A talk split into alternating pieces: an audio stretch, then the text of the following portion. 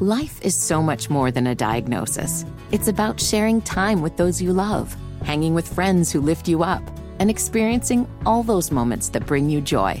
All hits, no skips.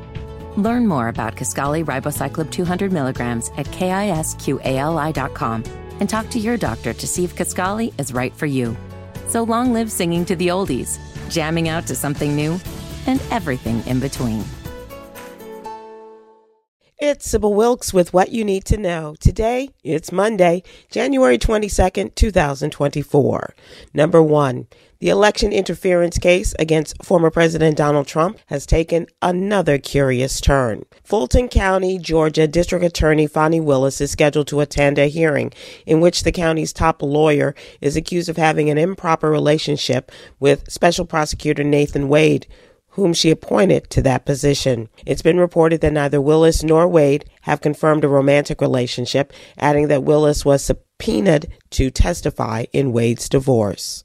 Number two, the Department of Justice announced its intention to seek the federal penalty in the May 2022 racist mass shooting in Buffalo, New York. The Justice Department stated its request is justified if Payton Gendron, the white man who killed 10 black people and injured three others, is convicted on federal charges. In his manifesto, the then teenage assailant wrote he was motivated by the replacement theory that he learned about online. Number three, exercise may not be the best way to lose weight.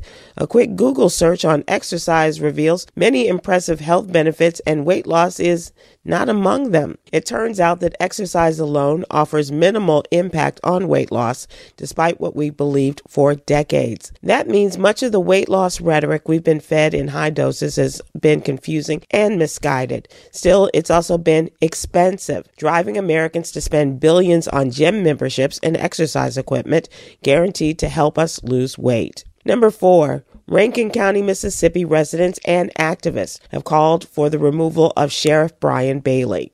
They're also calling for the sentencing for Brett McAlpin, Christian Dedmon, Jeffrey Middleton, Hunter Elward, Daniel Opdyke, and Joshua Hartfield for their roles in the beating and sexual assault of two black men, Michael Jenkins and Eddie Parker. April 2nd, 2023, the What You Need to Know newsletter reported how the group entered the residence where Jenkins and Parker were staying January 24, 2023, without a warrant, which resulted in the two men being beaten, sexually assaulted with a sex toy, and shocked with tasers for roughly 90 minutes while handcuffed.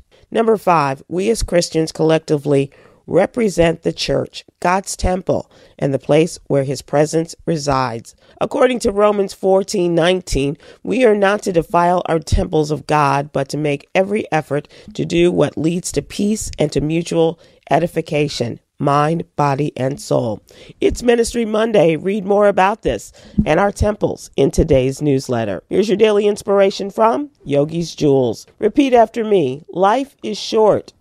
Be happy. Okay. Join me today live on YouTube and Facebook at 7 p.m. Eastern, 6 p.m. Central with our social justice contributor, Coy Malone, and comedians extraordinaire, Chris Paul and Huggy Lowdown, as we discuss today's top headlines and more. Thank you to our What You Need to Know partners, the American Heart Association and Black Health Matters.